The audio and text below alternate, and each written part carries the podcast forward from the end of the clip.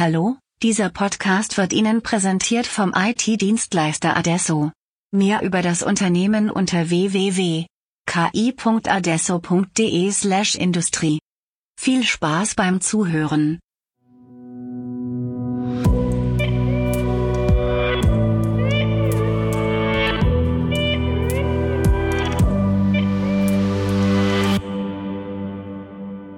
Hallo, liebe Zuhörerinnen und Zuhörer. Das ist die Podcast-Folge Nummer 83 des Podcastes KI in der Industrie. Mein Name ist Robert Weber und in München mir zugeschaltet ist.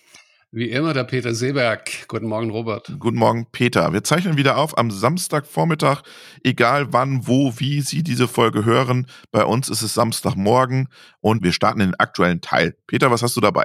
Was habe ich? Ich gehe erstmal 100 Jahre zurück, nämlich vor 100 Jahren wurde das Wort Roboter erfunden. Das war nämlich in diesem Theaterstück äh, in Tschechien von dem Karel Čapek, so spricht man das glaube ich aus. Äh, und das Theaterstück hieß, heißt Rohr. Äh, ja, das Thema ist heute so aktuell wie damals, äh, wurde 25. Januar 1921 in Prag uraufgeführt. ROR steht dabei für Rossums Universal Robots. Da muss ich natürlich sofort denken, sind das eventuell Vorfahren von Guido van Rossum? Äh, der eine oder andere kennt ihn als der äh, Python-Erfinder. Ja, das Wort Robot damals, vor 100 Jahren, kommt vom tschechischen Wort Robotar, stand äh, Fronarbeit. Musste ich als Holländer gucken, was ist denn Fronarbeit? Fronarbeit ist, was früher die persönlich verrichtete Dienstleistung von den Bauern für ihre Grundherren war, nur um so die Szene ein bisschen richtig zu stellen. Ne? Und Robot als Bezeichnung für intelligente Maschinen. Ja, im Stück geht es ja darum, das Verhältnis zwischen diesen intelligenten Maschinen und den Menschen darzustellen. Es spielt sich auf einer abgelegenen Insel. Ich werde nicht zu weit gehen, weil ich glaube, es ist sehr interessant, das Ding auch zu lesen.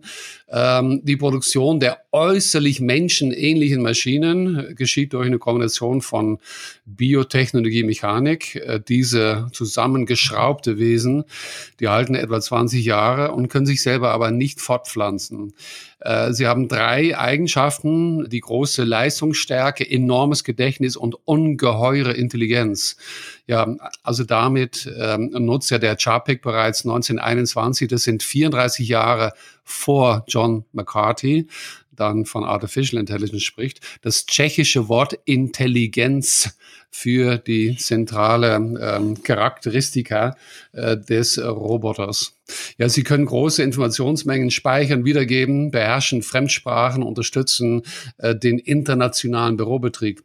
Und in allen drei Eigenschaften übertreffen die Roboter die menschliche Fähigkeiten. Es heißt dann irgendwann, sie sind mechanisch gesehen vollkommener als Menschen. Und damit wäre ja dann der Mensch ähm, äh, umgekehrt zum unvollkommenen Roboter. Wie gesagt, ich werde weiter nicht darauf eingehen. Es entspinnt sich da eine sehr interessante Geschichte. Ich habe das ähm, nochmal gekauft jetzt als Papierbuch und werde es irgendwann in den nächsten Monaten irgendwo unterwegs ganz gerne nochmal lesen. Sehr spannend. Du, ich muss, ich muss schmunzeln, weil die alten Herren in Anführungsstrichen aus meinem Podcast, der Helmut Schmidt und du, der Helmut mit dem Marian Robotik Podcast, der hatte das auch im aktuellen Teil. Ihr seid so cool. im letzten Jahrhundert anscheinend unterwegs. Ja, du, es ist schon, ja, es ist schon wichtig, glaube ich, ein Gefühl dafür zu haben, wo die Geschichten herkommen. Und, und dabei muss ich natürlich gleich nochmal anmerken auch, dass es, fühlt sich ja sehr stark nach einer, was später ja die starke KI genannt genannt werde, wo du und ich gar nichts davon halten. Aber umso interessanter, dass diese sehr philosophisch äh, angehauchte äh, Chapek vor 100 Jahren genau eben dieses Thema damals schon so äh, quasi beschrieben hat und über seine Geschichte, die dann, ähm, wie er sie dann erzählt, wird man im Endeffekt zu möglicherweise zu einer ähnlichen Schlussfolgerung kommen, die wir heute schon äh, länger. Aber ich finde es, äh, ich finde schon äh, cool, einmal zu wissen, wo solche Gedanken hergekommen sind. Sehr spannend, Peter. Was hast du noch? Näher an der äh, aktuellen Industrie und KI ran, Microsoft. Wir berichten ja gerne über unseren äh, Mittelstand, haben vielleicht relativ wenig, aber kann man ja auch mal bringen. Microsoft, der große Microsoft, der bringt den Azure Matrix Advisor. ähm, Microsoft will KI einfacher zugänglich machen. Das ist ja eine gute Geschichte und damit intensivieren sie natürlich auch ihre Tätigkeiten in der Industrie. Ja, es geht um die äh, Machine Learning gesteuerte Sensordatenüberwachung in der Cloud, die sie schon länger natürlich angeboten haben. Aber jetzt sollen Unternehmen ohne Data Scientist auch einen Nutzen daraus ziehen können. Oh oh. Ja, und ja, aber das ist natürlich klasse, weil. Aber unsere äh, ganzen Auto-ML-Experten aus der Industrie ähm, müssen jetzt mal aufhorchen, oder? Oh, ja, nee, nee, aber komm, da kommen wir dazu. Das hast du sehr gut erkannt, weil es ist unser äh, Gänsefüßchen äh, auf und schließen Thema Domänenexperten. Man könnte schmunzeln, Sie haben vielleicht auf uns gehört, aber so weit wollen wir jetzt nicht gehen. Äh, dieser Matrix Advisor übersetzt, äh, schlecht übersetzt als Metrikenberater Berater, der überprüft tatsächlich jeden Datensatz, das war meine schlechte Übersetzung, ne, und wählt automatisch den besten Algorithmus aus dem Modellpool, um damit eine hohe Genauigkeit zu erzielen. Und ich bin hundertprozentig bei dir. Das hört sich natürlich nach AutoML im Hintergrund an. Und jetzt kommt's, das haben sie nicht allein gemacht, sondern mit ihren Partnern. CloudRail, B&R, ABB ähm, und Softing. Und gemeinsam stellen die ein Framework für die äh, industrielle Anomalieerkennung zur Verfügung für Schwingungsdaten. Sehr spannend. Und das passt zu meinem Thema, das ich nämlich gerade mitgebracht habe. Ich hatte nämlich einen äh, Clubhouse-Talk. Clubhouse erkennen vielleicht nicht alle, ist ein neues Social-Media-Tool, ähm, in dem man sich nur unterhält und es nur Audio. Ich hatte einen Clubhouse-Talk mit Bernd Groß von CTO Software AG und mit Nadine Rahmann von IFM Solutions, die hatten wir auch schon hier im Podcast. Und wir haben über Spider Economy gesprochen. Und da geht's genau um das Thema. Also die großen Hyperscaler sitzen wie die Spinne in ihrem Netz. Und wenn sie an der Seite eine leichte Vibration spüren, wo sich ein Thema entwickelt, krabbelt die Spinne sofort dahin und schnappt sich das Thema. Ah, coole Begriff. Ja, Spider Economy. Und ich habe ihn auch in den Podcast eingeladen, den Bernd äh, Groß. CTO der Software AG, dass er nochmal mit uns sozusagen darauf eingeht, wie sozusagen die Software AG sich im Bereich KI ähm, äh, zum Thema Spider-Ökonomie sich aufstellt. Weil klar, die bauen ja eine ganze Toolchain dann auf und immer wenn am, am Spinnennetz etwas wackelt, äh, läuft die Spinne wieder schnell hin und packt sich das. Also sehr, sehr spannend, ähm, wie dann auch eine Software AG darauf reagiert und auch äh, mittelständische Unternehmen, ja. Ich finde es auch cool, dass du jetzt denn äh, auch zu uns nochmal hier einlädst, weil es ist natürlich ein Thema schon, das muss man ganz offen und ehrlich, als ich das dann angekündigt habe bei unserem Clubhouse letzte Woche, dann waren die Kommentare bei LinkedIn also nicht nur positiv. Man fühlt sich teils abgehängt, weil es ja momentan nur mit dem iPhone geht. Wir wollen da gar nicht in Detail drauf eingehen. Aber ich finde es toll. Also, liebe Zuhörer, Zuhörerinnen, äh, wir werden schauen. Wir, äh, Robert und ich, eher der Robert noch wie ich, der schaut sich die neuen Möglichkeiten an. Ich mache da auch was mit, aber ich denke, wir werden schauen, dass was interessant ist für KI in der Industrie, werden wir, und das zeigt sich hiermit, ähm, zumindest auch hier bringen und vielleicht parallel in einem neuen Format halt auf diesem Clubhouse. Genau, also wie gesagt, Spider Economy kommt auch hier in den On-Demand-Podcast rein. Ich fand das super interessant, was der Bernd Groß da erzählt hat. Und ich finde dieses Bild auch so schön. Und äh, ähm, die Frage ist dann am Ende, was machst du? Zerschlagung, Kontrolle? Ähm, wie reagierst du auf diese, auf diese Spinne? Ja? Wie gehst du mit der Spinne um? Hm, ja, da freue ich mich schon drauf, ja. Sehr gut. Ich habe noch was und zwar äh, Hannover Messe 21, digitale Version. Wir sind wieder dabei, Peter, äh, zusammen mit dem Professor Sepp Hochreiter. Ähm, haben wir eine Session zusammen und sprechen wie in gewohnter Podcast-Manier über alle Themen, die Sepp in den letzten Monaten so unter die Nägel gebrannt haben. Ähm, mhm. Wir werden bestimmt was über Few-Shot Learning nochmal ein bisschen sprechen. Mhm. Äh, Reinforcement-Anwendung, die ja da mit TGW realisiert hat im Logistikzentrum, fände ich spannend. Also ihr könnt euch schon mal vormerken, Hannover Messe 21, ein tolles Panel mit Sepp Hochreiter und uns beiden. Sehr schön. Hast du noch was im aktuellen Teil? Sonst gehen wir in den Hauptteil. Ja, ich habe noch was. Ja. Ich habe noch einen, äh, zwei sogar. Jetzt kommt wieder was ganz Industrie-untypisches. Äh, es geht um das Stethoskop. Also mir geht es jetzt nicht darum, äh, oder mir geht es umgekehrt darum, äh, Ideen anzustoßen. Also hä, Stethoskop. ein Klassiker der Medizin. Also wer von uns wurde schon nicht mal in seiner Kindheit, seit seiner Kindheit mit einem Stethoskop äh, vom Hausarzt abgehört? Das ist dieses äh, kleine Gerät, das hier auf die Brust gelegt wird vom Arzt mit dem Kabel mit den Ohren verbunden. 1816, französischer Arzt. Jetzt gehe ich schon wieder in die Vergangenheit. Oh, Peter schon wieder in der Vergangenheit unterwegs. Ah, noch ein bisschen, noch ein bisschen. Umso älter die Leute werden, umso weiter gehen sie zurück in die Vergangenheit. Und dieses Gerät wurde mit einem KI-Modell ausgestattet. Und das finde ich ganz klasse. Also Machine Learning in einem handsamen Gerät. Wie ich schon immer gesagt habe, da geht's hin. Äh, Im Buch geschrieben, die Zukunft der Hausarzt Hausarzt, ja, der Hausarzt, hat eine immer wichtigere zentrale Person, glaube ich, als Mensch, von Mensch zu Mensch, wahnsinnig wichtig. Und zusätzlich kriegt der Hausarzt ja immer mehr KI-basierte Geräte in die Hand. Das ermöglicht nach wie vor die Diagnose äh, über Lungen- oder Herzprobleme äh, wie früher. Äh, die Töne von unseren Organen äh, aus dem Brustraum, äh, die werden jetzt aber besser hörbar gemacht und, das ist ganz wichtig, es wird sofort eine Diagnose gestellt. Und die kommt dann auf einen kleinen äh, LED-Bildschirm, äh, kommt jetzt in dem Fall von der John Hopkins Universität den Namen, den kennen wir, die meisten von uns. Äh, ich denke, der eine oder andere, der schaut Leider. täglich diese Zahlen oder indirekt, wenn ich bei der FAZ bin oder so, die nutzen diese Zahlen auch, äh, Corona-weltweite Zahlen. Es geht in dem Fall darum, dass natürlich der erfahrene Arzt auch in Zukunft damit arbeiten kann, äh, junge Mediziner, äh, aber das ist interessant, zusätzlich für Mitarbeiter ohne so detaillierte professionelle Ausbildung. Und das ist nur als Beispiel wiederum in Zeiten äh, Corona so interessant, weil das Fachpersonal, die ja schon total überlastet sind und eigentlich sich mit dringenderem beschäftigen müssten, können jetzt das Abhören ähm, an anderen Menschen übergeben, die nicht diese detaillierte äh, Ausbildung haben. Und warum bringe ich das jetzt? Ja, ihr hört, Sie hören, ich bin wirklich sehr begeistert von so einer Entwicklung.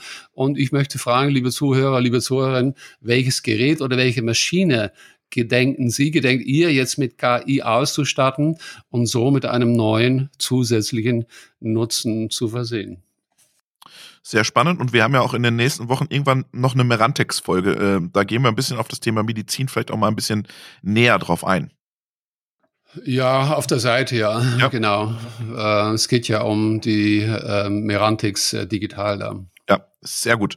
So, noch eine hast du und dann ja, ich habe noch äh, ganz schnell die Laura Baskowski studiert im vierten Semester KI an der Technischen Hochschule Ingolstadt. Und äh, im Sommer, also ab Mitte August, muss sie äh, und ihre Kommilitonen 20 Wochen ein Praktikum machen. Sie ist gerade auf der Suche nach einer Praktikumsstelle. Äh, am meisten Interesse hätte sie im Bereich Machine Learning mit neuronalen Netzen, zum Beispiel Bilderkennung. Aber sie interessiert sich auch für das Thema NLP, äh, Natural Language Processing, also Natural Language Generation, Speech Recognition.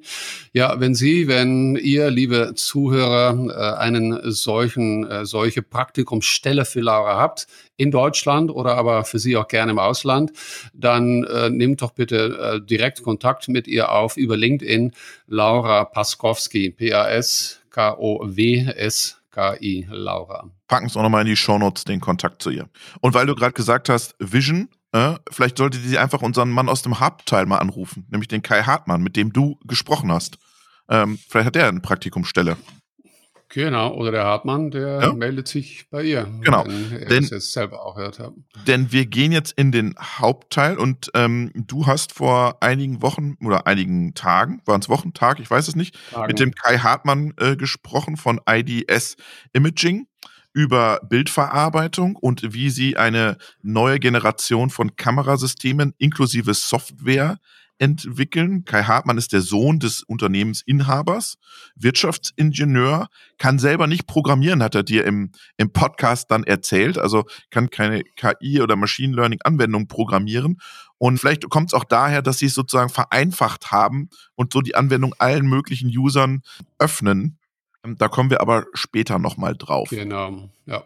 Bevor wir in die KI-Thematik im Hauptteil starten, würde ich ganz gerne nochmal kurz den Kai Hartmann erklären lassen, was der Unterschied ist zwischen klassischen Kamerasystemen versus KI, Machine Learning Kamerasystemen, weil das wird immer, glaube ich, nicht richtig verstanden. Die klassischen Kameras werden nicht verschwinden.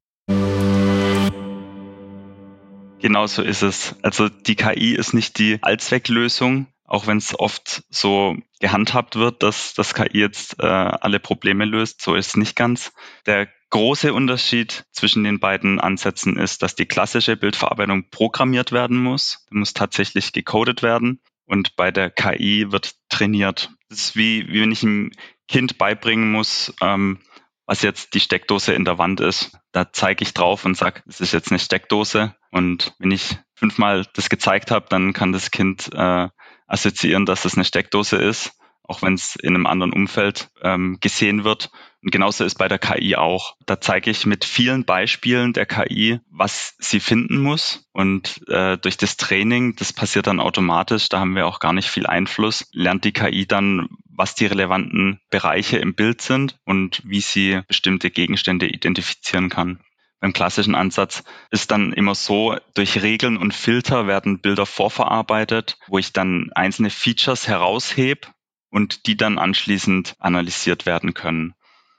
Ähm, bei, Gerade beim Beispiel Steckdose wäre es jetzt so, ich versuche die unterschiedlichen Kreise, also den äußeren Kreis und die zwei Löcher in der Mitte zu finden und auf Rundheit zu prüfen, ob es tatsächlich Kreise sind. Und dann kann ich sagen, wenn ich einen äußeren Kreis finde und in der Mitte zwei dunklere Kreise, könnte es eine Steckdose sein. Da sind dann auch die Stärken von der klassischen Bildverarbeitung zu erkennen. Wenn ich immer das gleiche Setting habe und immer das gleiche finden möchte, dann ist sie sehr stark und sehr schnell. Wenn ich aber sehr variierende Umfelder habe, zum Beispiel auch unterschiedliche Farben oder Hintergründe, dann ist die KI besser geeignet, weil sie sich selbst andere Merkmale des Bildes merkt. Ein ganz besonderer Teil ist das Messen. Das ist mit der KI nicht möglich. Man kann es auch mit dem menschlichen Gehirn vergleichen. Wir können auch nicht ein Objekt anschauen und direkt sagen, das ist 5,42 Millimeter das Loch vom Durchmesser. Das ist mit der klassischen Bildverarbeitung besser möglich, weil wir da die einzelnen Pixel analysieren und da können wir dann auch die Pixel zählen und wenn wir das Ganze kalibrieren, auch entsprechend messen, wie viel Pixel entsprechen einem Millimeter zum Beispiel. Das ist bei der KI dann nicht möglich. Okay, also machen wir mal einen Haken hinter, dann haben wir uns noch alle nochmal abgeholt. Klassische Bildverarbeitung wird weiter bestehen, hat weiter ihre Berechtigung. Das hatten wir schon mal in der Folge, ich weiß nicht, irgendwann in den 30ern oder so. Da hatten wir mal so eine Grundlagenfolge Bildverarbeitung. Ähm, da hatten wir es auch schon mal. Ähm, aber ich finde, der, der Kai Hartmann erklärt es nochmal ganz gut, was sozusagen die Unterschiede sind. Ja, ich, ich finde es für mich sehr wichtig. Ja. Ich meine, ich hätte es vielleicht am Anfang gar nicht wieder erklären können. Ich habe es wieder für mich auch als Wiederholung gemacht. Und wie er es sagt, äh, programmieren gegenüber trainieren äh, oder in anderen Worten regelbasiert gegenüber wahrscheinlichkeitsbasiert oder interessanterweise er, er, er relatiert ja diesen Machine Learning Ansatz mit dem menschlichen Hirn quasi. Das geht dann nochmal weiter. Äh, aber sehr wichtig. Ich habe äh, vor vier, fünf Jahren bei Softing, haben heute schon mal gehört, aber es ist in dem Sinne nicht so wichtig, damals erkannt gehabt, für mich erkannt gehabt, dass dieser strukturelle Unterschied ist, dass wir die ersten 50 Jahre ja zuerst Software gehabt haben und dann kommt, kommen die Daten, die werden da reingeführt und dann wird entschieden und dass diese ersten beiden sich ja umdrehen. Zuerst kommen die Daten und dann kommt die Software, der Algorithmus. Und das erklärt er auf seine Art und Weise auch. Finde ich, war für mich nochmal wichtig, das zu erkennen. Und das Zweite tatsächlich, nee, es gibt sehr wohl noch, Teil, ich würde sagen, Teilbereiche für die klassische Bildverarbeitung. Wie groß es dann sein wird, weiß ich nicht. Aber ganz klar ist die ist Stoßrichtung ist äh, KI-basierte äh, Bildverarbeitung. Klar, du, du wirst mehr Losgröße 1 bekommen, dann hast du unterschiedliche Produkte zum Beispiel, äh, was ja gerade gesagt, mhm. unterschiedliche Farben etc ähm, dann hast du natürlich mit KI einen großen Vorteil. Ja. Und jetzt hören wir mal rein, was er und sein Team gemacht haben. Ich habe es vorher schon erwähnt, die intelligenten Kameras gibt es ja auch schon recht lange. Und jetzt durch die KI-Technologie haben wir es geschafft, äh, die KI auf die Kamera zu bringen. Das bedeutet, die Kamera kann neuronale Netze on board ausführen und schon fertige Ergebnisse aus der Inferenz, so nennt sich das, das Ergebnis äh, der, der KI, schon weitergeben. Und das macht sich so besonders, da die früheren Industriekameras äh, nur Bildlieferanten waren, sozusagen dumme Geräte waren. Die haben einfach nur das Bild durchgeschoben, vielleicht mit der ein oder anderen kleinen Vorverarbeitung oder Bildanpassung. Und das war's dann auch. Mit den neuen Kameras können wir tatsächlich komplette Analysen des Bildes machen auf Basis von der KI und die Ergebnisse dann auch rausgeben. Die ganze Lösung, deshalb nennen wir es auch All-in-One-Lösung. Es ist nicht nur die Inferenzkamera, sondern auch alles, was da dazugehört. Ähm, wir bieten eine Software an zum Training von den neuronalen Netzen. Das ist cloud-basiert. Da können in der Cloud die Netze trainiert werden. Es kann dann äh, runtergeladen werden und direkt auf die Kamera aufgespielt werden. Da können auch mehrere neuronale Netze für unterschiedliche Aufgaben oder Anwendungen auf die Kamera gespeichert werden und dann auch sehr schnell umgeschalten werden. Die haben ein neuronales Netz auf die Kamera gepackt. Da siehst du, immer mehr ist möglich. Der macht jetzt kein Training da, aber der macht das Ausspielen sozusagen auf der Kamera. Aber das ist ja genau das, was wir auch schon mal mit den Kollegen von IFM hatten. Der Sensor als Edge, äh, mehr Rechenpower auf die, auf die Edge sozusagen, auf die, auf den Punkt, wo es ausgeführt wird. Also sehr spannend. Meine Aufforderung äh, von vor zehn Minuten an die Zuhörer, sich zu überlegen, äh, welches Gerät, welche Maschine sie ähm, mit KI ausstatten möchten.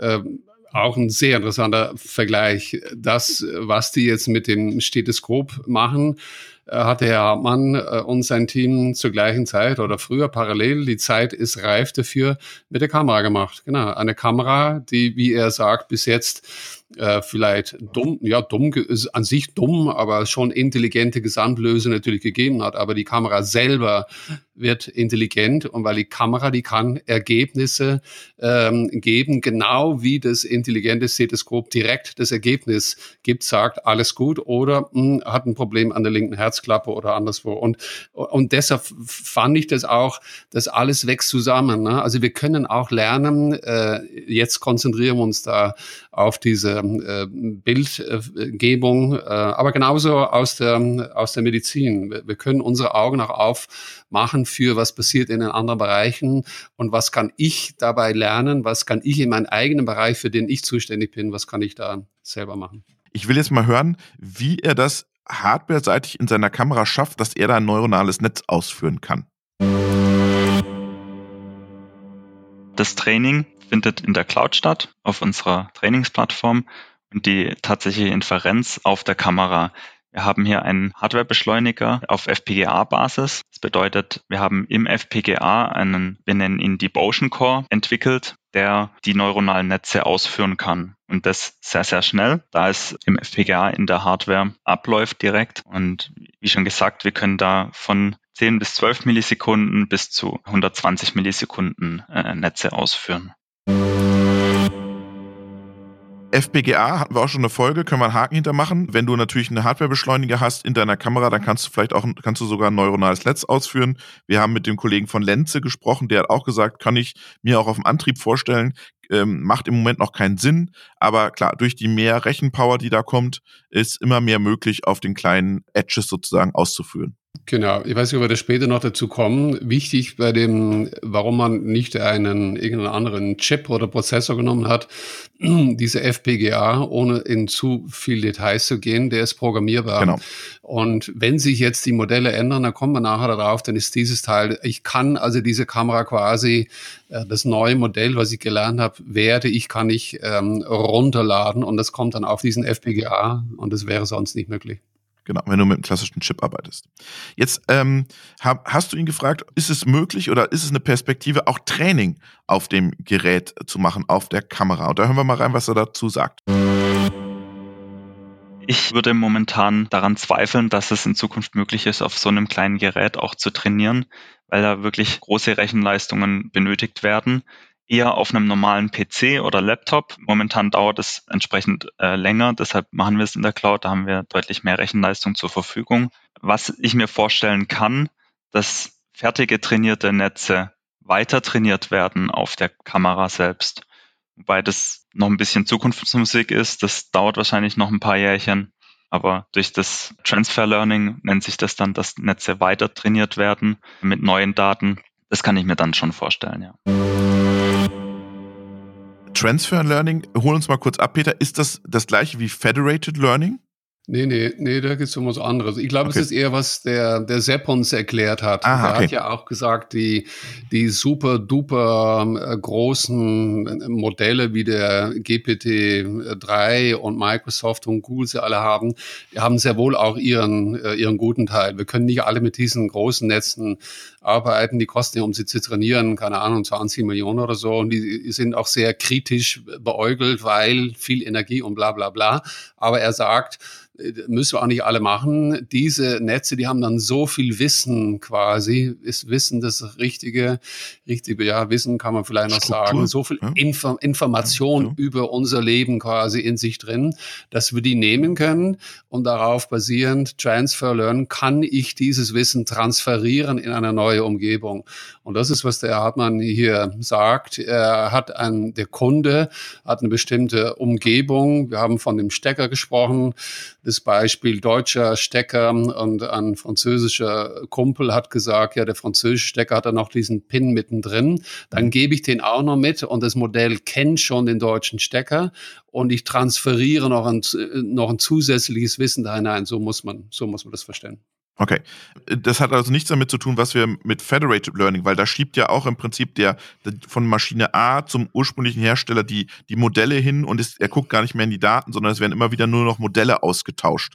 Das ist es nicht, oder? Nee, das ist es nicht. Okay. Kann man dann irgendwann auch wieder, man kann ja alles kombinieren, aber ja. Federated geht es tatsächlich eher darum, dass ich ähm, vor Ort die Daten nehme und dass ich die wieder zurückbringe zu einer zentralen Stelle und Als dort Modell. ein zentrales, ein zentrales ja. Modell und dann das Modell wieder zurückgebracht wird. Okay. Ähm, wie, Elemente davon kann man so oder so, es wird einen kleinen Übergab, aber strukturell sind es zwei unterschiedliche Themen.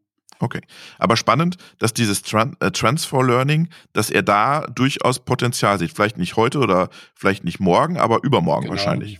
Ja, und wenn er sagt, momentan würde zweifeln, ob ich äh, auf den FPGA trainieren kann, ja, ist völlig in Ordnung. Aber wir wissen, äh, also ich bin davon überzeugt, dass das Moore'sche Gesetz äh, weitergeht, so oder so, in etwas anderer Form. Aber das bedeutet, in zehn Jahren haben wir wieder 100 bis 1000 Mal so viel Rechenfähigkeit direkt in unseren Händen. Äh, also das wird in Zukunft sicher der Fall sein. Aber das kann, wird noch ein paar Jährchen dauern. Aber wir kennen alle das große Beispiel, egal ob iPhone oder Android, ähm, wenn wir entscheiden, dass wir ähm, das Gerät sichern wollen mit unserem Gesicht, dann machen wir das schon heute genau vor Ort ähm, auf diesem Chip, der auf unserem Gerät sitzt. Und, äh, und die Anwendungsfälle, die er hat, die seine Kunden haben, die sind, gehen wir davon aus, 100 bis 1000 Mal oder noch mehr komplexer und müssen deshalb, wie er sagt, in der Cloud, ich denke, da kommen wir nochmal drauf, äh, in ihrer Umgebung trainiert werden. Ich spoiler jetzt mal ganz kurz. Ich habe letzte Woche mit IBM eine Folge aufgenommen zu Quantencomputing. Dein Moore wird weiter bestehen, aber da kommt jemand von ganz hinten, der wird alles zerlegen, glaube ich. Ich spoiler nur, kommt in den nächsten Wochen auch eine Folge Quantencomputing und KI. Faktor 1000 oder ja. Millionen, oder? Ja, also Wahnsinn, was die da machen. Aber ja, da, da, wollen wir jetzt nicht näher drauf eingehen. Lass uns mal kurz über seine Cloud sprechen. Unsere Cloud, äh, das kommunizieren wir auch ganz offen, ist gehostet auf äh, Amazon Web Services. Da haben wir entsprechend mit denen einen Vertrag, aber der Kunde schließt den Vertrag mit uns ab. Und da ist es uns auch immer ganz wichtig, nochmal zu erwähnen, deshalb mache ich es jetzt auch nochmal, dass sowohl Amazon Web Services als auch EDS keinen Zugriff auf diese Daten hat. Das ist auch geschuldet der, der Datenschutzgrundverordnung. Da haben wir sie wieder, die Spider sozusagen, der Spider-Ökonomie. Klar, du kommst nicht drum rum, wenn du sowas machen willst, das machst du in der Cloud. Aber er sagt ja ganz klar, okay, ihr schließt einen Vertrag mit uns und nicht mit AWS. Die Daten sehen die nicht ein, können wir nicht einsehen. Okay, ja, das alte Thema. Und ich weiß nicht, ob wir noch drauf weitergehen, aber da muss jeder für sich entscheiden.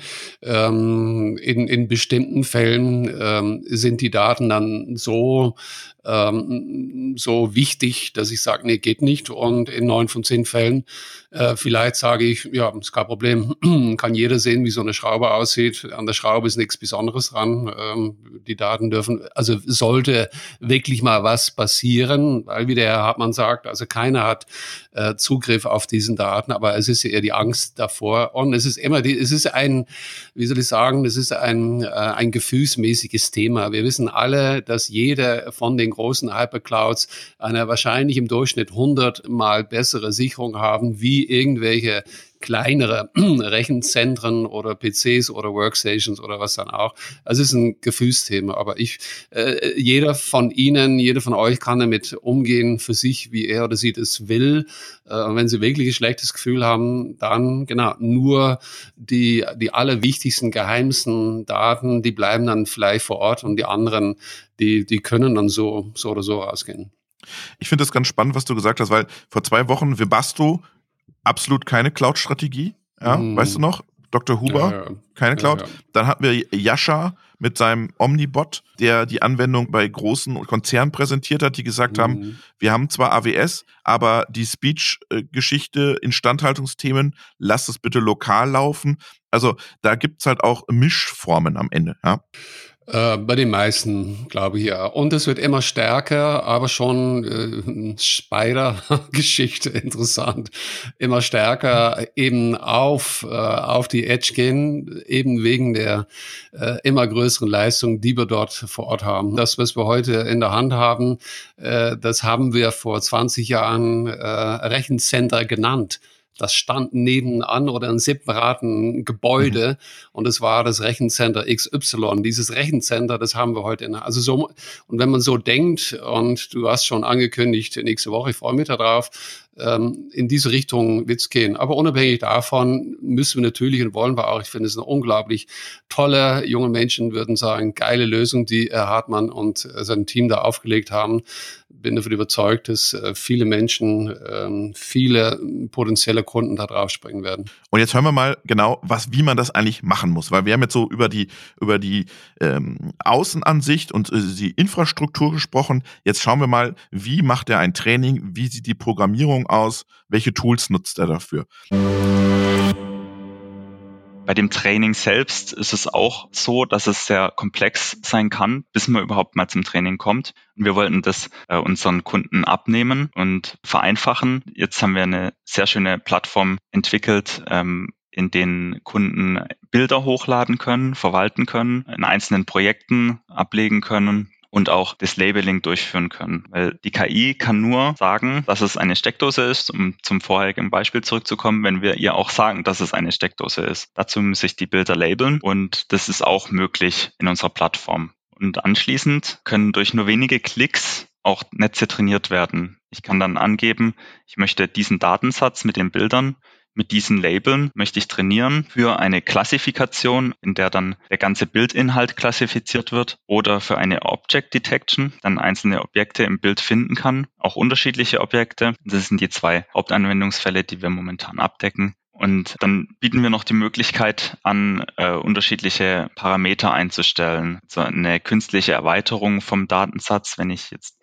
nicht so viele Bilder habe, um ein gutes Ergebnis zu bekommen, dann kann man die auch künstlich erweitern, indem man die ein bisschen verzerrt oder äh, spiegelt oder die Belichtungszeit ein bisschen bisschen ändert in den Bildern. Dadurch kann ich künstlich den Datensatz etwas erweitern. Und dann bieten wir auch noch die Möglichkeit, die Inferenzzeit auszuwählen, die ich möchte. Ich kann eine sehr kurze Inferenzzeit auswählen. Das ist dann nachher eben die Zeit, die die Kamera braucht, die Auswertung zu machen, äh, von ungefähr 12 äh, Millisekunden oder ich kann dann schrittweise hochgehen bis zu 120 Millisekunden. Entsprechend sind dann auch die Netze mehr präzise. Wenn sie länger dauern, können sie größer werden und dadurch bessere Ergebnisse liefern. Und das ist auch eins von unseren äh, Unique Selling Points, dass wir den ganzen Prozess so im Griff haben, dass wir die Taktzeit schon im Training angeben können. Das ist typischerweise nicht möglich bei anderen äh, Lösungen. Peter, was heißt das, die Taktzeit im Training angeben zu können? Warum ist das so besonders?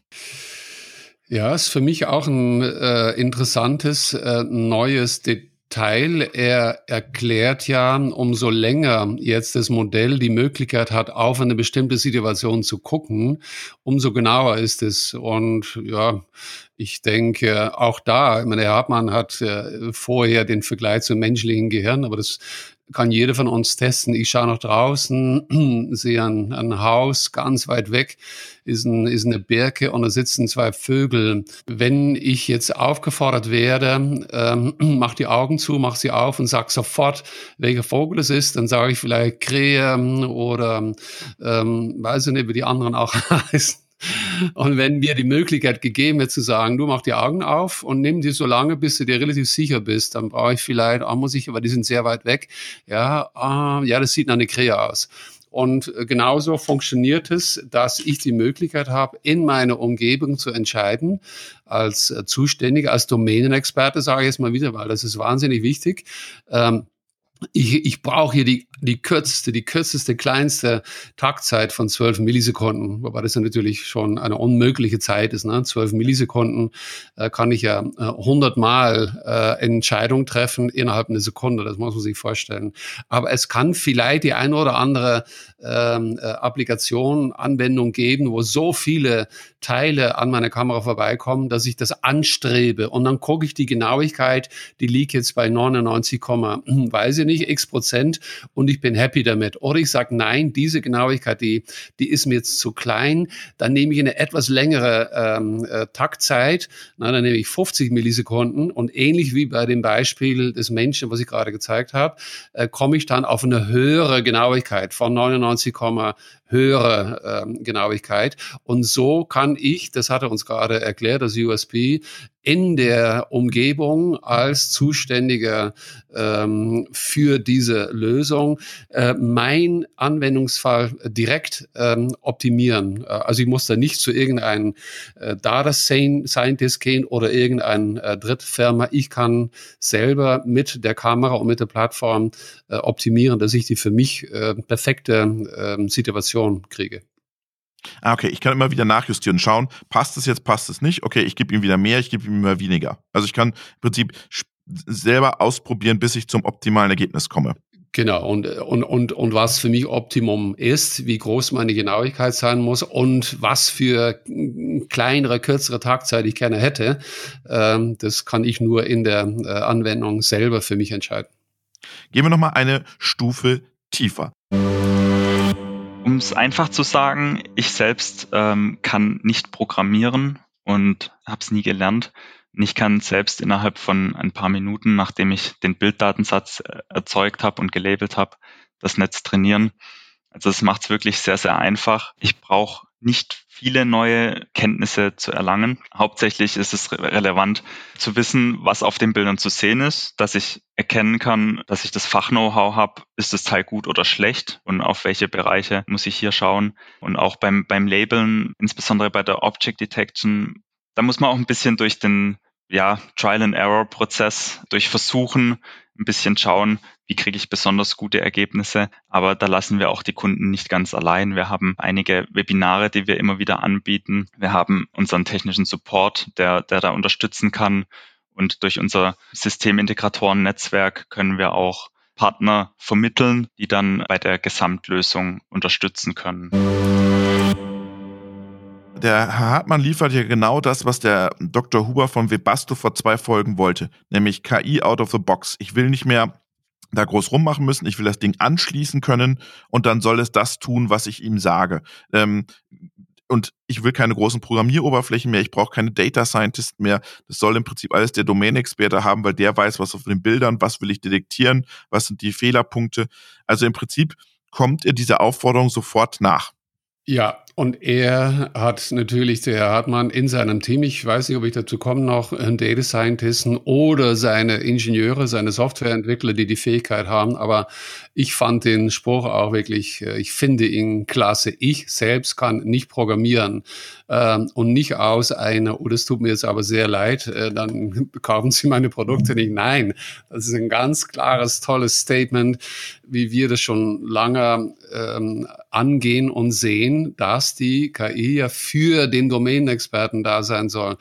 Und genau wie ich, wenn ich auf der Straße unterwegs bin, ich will Auto fahren. Ich will nicht unbedingt äh, wissen, wie mein äh, Ottomotor oder wie mein äh, Elektromotor äh, funktioniert. Ich, ich will fahren. Es gibt natürlich, und es gibt immer einen Teil. Dafür brauchen wir aber diese Ingenieure, Strich Softwareentwickler, Strich Data Scientist. Wir müssen immer wahnsinnig aufpassen. Wir, es ist kein Data Scientist Bashing. Ist nach wie vor äh, ein unglaublich interessanter, wichtiger Job. Es geht aber darum, dass durch solche Lösungen, die mit Hilfe der Softwareentwickler und Data Scientisten produziert werden, in diesem Fall vom äh, Team äh, rund um Herrn Hartmann, ähm, dass dann die Nutzer, die Anwender, die das kaufen, die brauchen es nicht. Die sagen, wie wir das gerade durchgegangen sind, ich kann damit umgehen. Und es hat mir irgendeine gesagt, dass das maschinelles Lernen heißt, habe ich mal gehört, aber muss ich nicht wissen. Und ich habe sogar gehört, das ist ein Supervised ähm, Learning oder sowas, aber interessiert mich nicht. Oder doch ein bisschen, das ist dann nochmal, da darf jeder für sich selber entscheiden. Aber ich kann das machen und ich muss nicht genau wissen, was unter der Haube ist. Und ich stelle aber eine Lösung bereit, wo die, wo die Kunden, meine Kunden wieder sagen, wow, wie haben Sie das jetzt gemacht? Mhm. Aber er lässt nämlich auch ähm, sozusagen den Blick unter die Motorhaube zu. Wer sich das zutraut, kann das schon bei ihm tun. Da hören wir mal rein. Genau so ist es. Wir haben unser eigenes proprietäres Framework, das wir, das wir da nutzen. Im Hintergrund auf unserer Cloud, da läuft auch TensorFlow. Das ist ein bekanntes Framework zum Trainieren von neuronalen Netzen. Und wir wandeln das dann um, dass es kompatibel wird zu unserem eigenen proprietären Format. Wir haben auch die Möglichkeit, dass Kunden, die selbst trainieren möchten mit TensorFlow, ihre Netze auf unsere Kamera bringen können. Da können sie dann, wenn sie selbst trainieren, natürlich ein bisschen tiefer einsteigen in die Materie, können das äh, entsprechend ein bisschen optimieren oder anpassen auf ihren eigenen Fall. Da haben wir dann auch ein, ein Converter-Tool, wo wir dann eben diese TensorFlow-Netze konvertieren können, um sie auf der Kamera lauffähig zu machen. Okay, dahinter liegt TensorFlow, Toolchain von, von AWS. Du kannst also auch sozusagen die Motorraumraube, wie wir gerade gesagt haben, aufmachen und selber deine Netze da auf die Kamera bringen. Ja, aber alles möglich. Hm, ja, und in, von wie vielen das dann in Zukunft dann genutzt werden wird, äh, ja, wird mich, nee, wird mich wirklich sehr interessieren. Ja. Äh, ich, ich denke, so eine Lösung, die bricht den Markt auf, wodurch dann auf einmal 100 Firmen, die sich bis jetzt nicht getraut haben, vor allem auch die, die kleineren Firmen, die KMUs, äh, Zuhörer, Zuhörerinnen aus diesem Bereich, die sagen, ja genau, wir haben keinen Data Scientist gehabt, wir konnten es nicht und die können das jetzt auch machen. Äh, und ich denke, dass äh, in diesem Bereich die Leute dann anfangen, äh, solche Lösungen zu nutzen und es zusätzlich der ein oder andere einen Schritt weitergeht, ja, kann man vorstellen, aber ich, ich sehe der ganz große Durchbruch in Richtung Domain-Experten, die nicht dieses Basis Machine Learning äh, mhm. Verständnis haben und auch nicht brauchen, nicht mehr, als dass es von dir und von mir äh, bei uns im Podcast äh, mitkriegen. Und jetzt gibt es ja viele Bildverarbeitungshersteller, die an den Themen arbeiten. Aber dann hat dich der Herr Hartmann noch richtig glücklich gemacht. Denn oh. äh, der Herr Hartmann nutzt OPCUA als Protokoll. Und da habe ich gemerkt im Interview, da wurde deine Stimme ganz anders, Peter. Da warst du glücklich und da hast du gedacht, ein Vorbild, äh, ein industrielles Vorbild, dieses Unternehmen, was sie da tun. Ähm, da hören wir mal rein, was sie damit machen. Ja, das ist natürlich, ähm, wie ich es auch schon vorher angedeutet habe, ein ganz relevanter Punkt. Wir können jetzt Ergebnisse ausgeben. Die Kamera kann Entscheidungen treffen, die kann sagen, das Teil ist gut oder schlecht. Und gerade in der Industrie ist sehr wichtig, dass die Informationen mit, mit Steuerungen agieren können. Dass die Steuerungen entsprechend einen Roboter ansteuern können oder äh, eine Schleuse, dass ein Teil aussortiert wird. Und der Vorteil hier mit dem OPCOA-Protokoll ist, dass wir unabhängig sind von unterschiedlichen Herstellern. Das ist auch oft eine Frage gerade der Industrie oder der Entwicklung dann bei uns. Machen wir dieses oder jenes Feature? Welches bringt uns kurzfristig mehr? Und die Frage haben wir uns auch gestellt, welches Kommunikationsprotokoll für den industriellen Bereich ist für uns das Beste, am besten geeignete. Da kamen Protokolle wie Profinet oder Ethercut ins Gespräch und mit OPCOA haben wir die Vorteile, dass wir eben unabhängig der unterschiedlichen SPS-Hersteller, Steuerungshersteller sind und auch direkt die Maschinen-zu-Maschinen-Kommunikation ermöglichen können. Wir hatten schon Beispielaufbauten, in denen wir die Kamera direkt mit einem Roboter haben reden lassen über das OPC-UA-Protokoll. Die Kamera hat ein Signal an den Roboter gegeben, dass er weiterfahren kann oder eine Koordinate an den Roboter gegeben, wo er jetzt das Teil greifen kann. Das wäre sonst äh, mit anderen Protokollen nicht so gut möglich.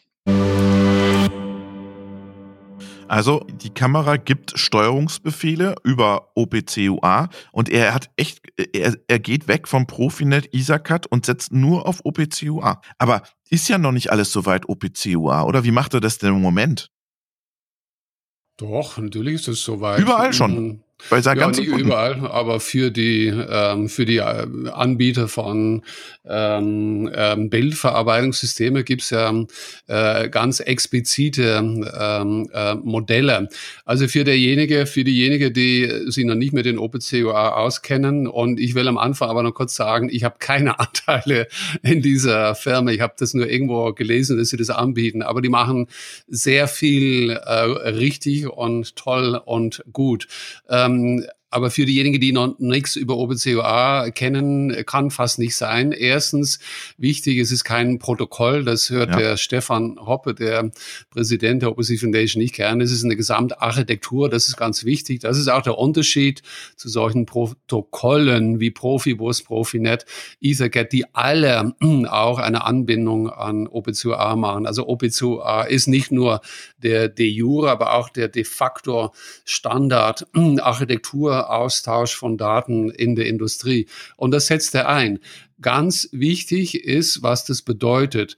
Wenn ich ein kleines Projekt ähm, ähm, auflege für KI, Machine Learning in der Industrie, ich sag mal, ich überlege mir so drei Monate, äh, was zu machen, mal, mal zu gucken, ob etwas geht, dann brauche ich typischerweise, wenn ich nicht OPCUA habe, Erstmal 80 Prozent ist so eine Erfahrungszahl, um zu schauen, wo sind meine Daten, welche Daten, sind die Daten sauber und so weiter. Und, und das sind von diesen, was sind das? Sind zwölf Wochen, bin ich zehn Wochen damit beschäftigt, meine Daten zu organisieren. Wenn ich aber in dieser Anlage OPCUA vorfinde, und das bietet jetzt der Hartmann an mit seiner OPCUA ähm, und inferenzbasierte KI-Kamera, dann kann ich quasi sofort am Tag eins vielleicht nach einer Stunde mal ein bisschen rumgucken, sehe ich, okay, hier ist mein OPCUA-Modell. Das bedeutet de facto, dass meine Daten sauber sind und dass meine Daten äh, vordefiniert sind. Also ich habe Meta-Informationen.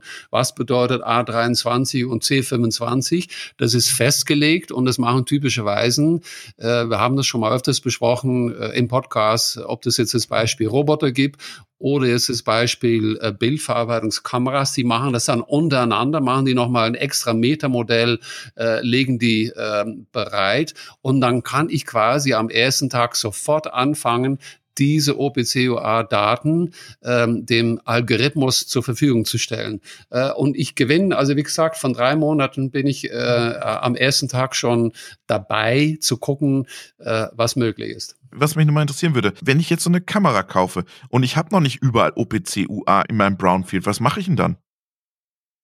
Ist es ein Problem? Ja klar, da muss, na, da muss man natürlich äh, immer äh, gucken, womit ich jetzt, äh, welche Teile jetzt OPCUA haben oder welche Teile noch nicht. Ähm, also wenn die Anwendung in der Gesamtanlage, ich sag mal, die Gesamtanlage hat jetzt nicht OPCUA, kann sein.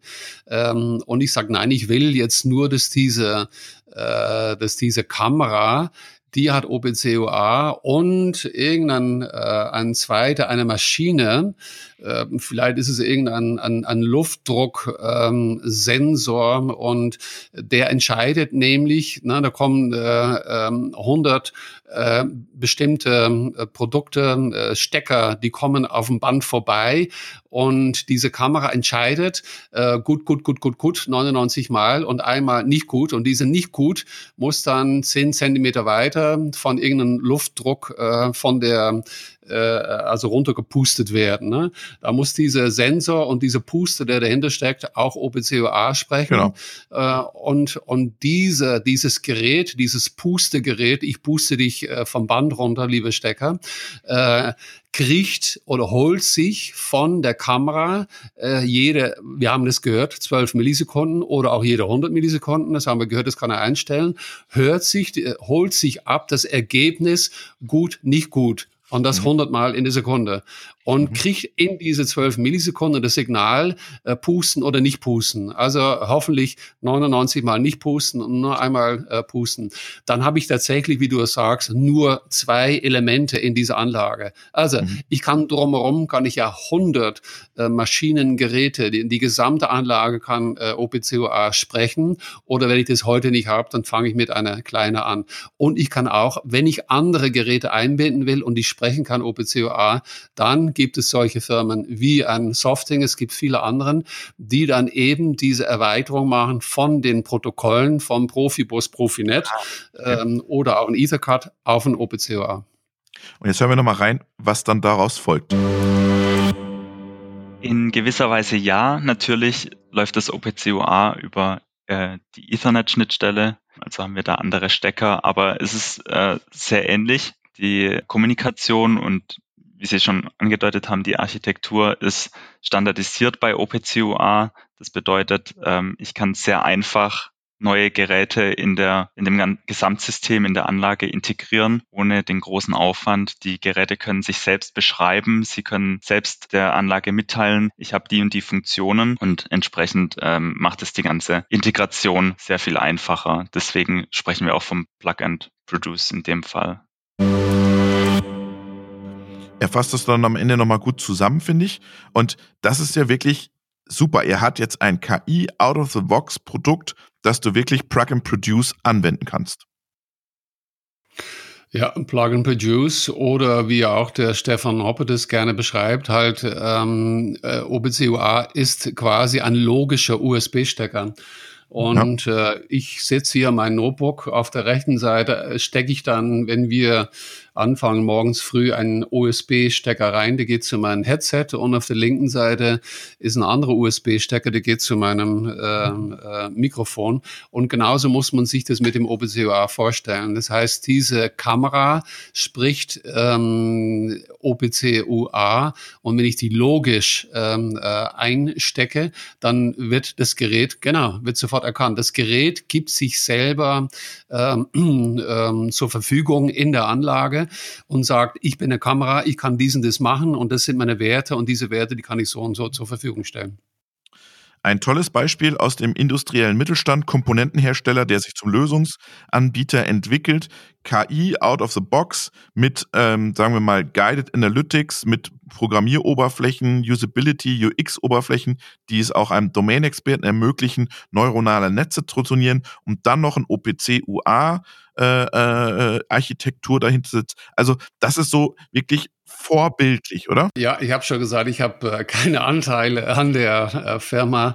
Ähm, äh, ich bin da ja immer ganz äh, offen und ehrlich, bin auch äh, meistens hier oder dort ein bisschen kritisch.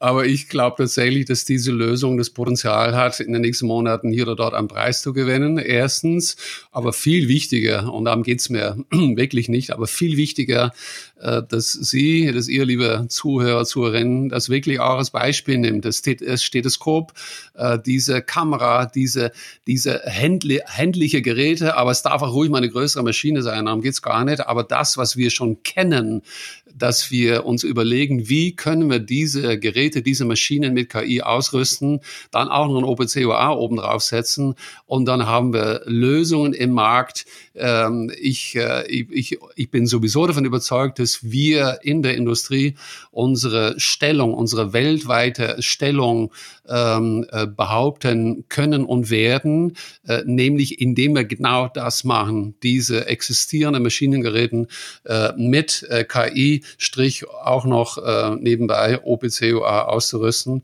Äh, ich denke, da sind wir, werden wir nach wie vor ähm, unschlagbar sein. Und die Kunst war ja auch, um jetzt nochmal den Sch Schluss zur Spider Economy zu schließen, die Kunst von, von IDS oder von Herrn Hartmann und seinem Team war es ja auch, dass die Übertragung in der Entwicklung oder in dem Trainieren der, der neuronalen Netze so zu vereinfachen, dass der Domain-Experte es hinkriegt. Und das kann der Spider im Moment noch nicht. Das werden wir dann in den nächsten Wochen nochmal detaillierter besprechen. Vielen Dank, Peter. Schöne Grüße nach München. Robert, danke dir. Ich wünsche dir einen schönen sonnigen Tag.